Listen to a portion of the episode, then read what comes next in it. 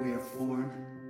ye must press forward with a steadfastness in Christ